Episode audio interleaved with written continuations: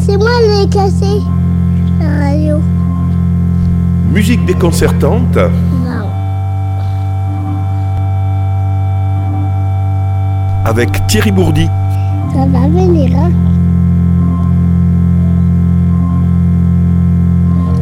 Hi, Ça va venir, hein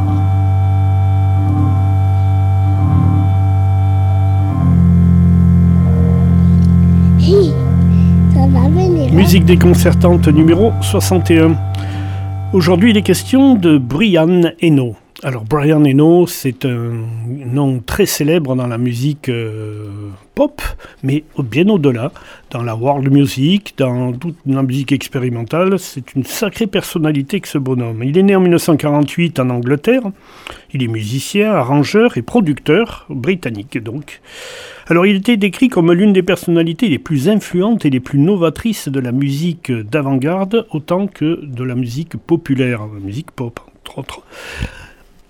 Il a été connu du grand public euh, dès 1971 en étant dans le fameux groupe très connu Roxy Music de Brian Ferry, euh, où, il apparaîtra comme un des premiers utilisateurs du synthétiseur VCS3, un synthé modulaire sans clavier, et donc comme un trafiqueur de son, euh, ce qui innovait déjà pas mal à l'époque euh, de la pop music au début des années 70.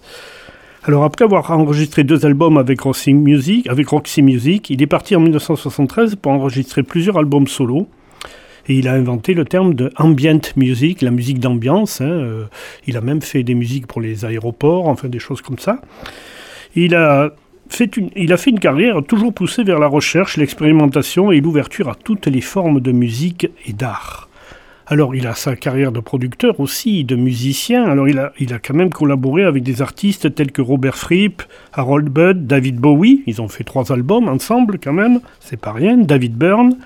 Et puis, il a produit euh, des albums de U2, de John Cale, de John Hassel, des Talking Heads, de Laurie Anderson, de Genesis, de Grace Jones, excusez du peu, et plus récemment de Coldplay.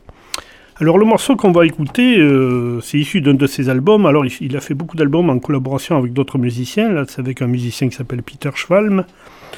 Un album qui date de 2001 qui s'appelle Drown from Life. Et on va écouter, alors là c'est un petit clin d'œil que je fais euh, à l'émission Musique déconcertante, un morceau qui s'appelle Bloom, où on va entendre, au-delà des belles nappes euh, planantes de, de Brian Eno, on va entendre un, petit enfant qui, qui, qui, qui dit des choses et on entend vaguement son papa au loin qui lui parle. Alors c'est en anglais, mais ça nous rappelle un petit peu le générique de notre musique déconcertante. Et donc c'est un petit clin d'œil au passage, tout en saluant un grand musicien qui est Brian Eno, Bloom.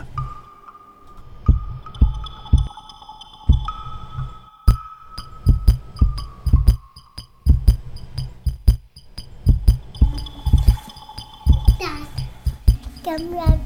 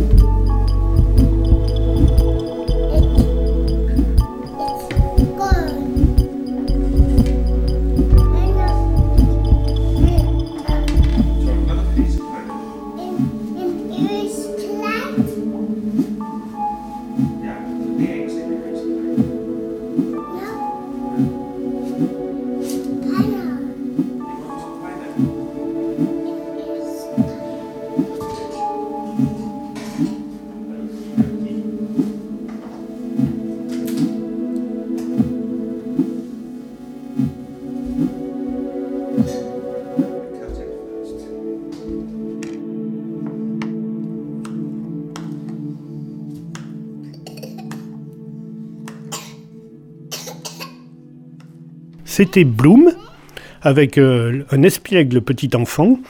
Et c'était une composition de Brian Eno avec Peter Schwalm dans l'album Transform Life qui date de 2001. Musique déconcertante, une chronique radiophonique qui vous est proposée par Thierry Bourdi.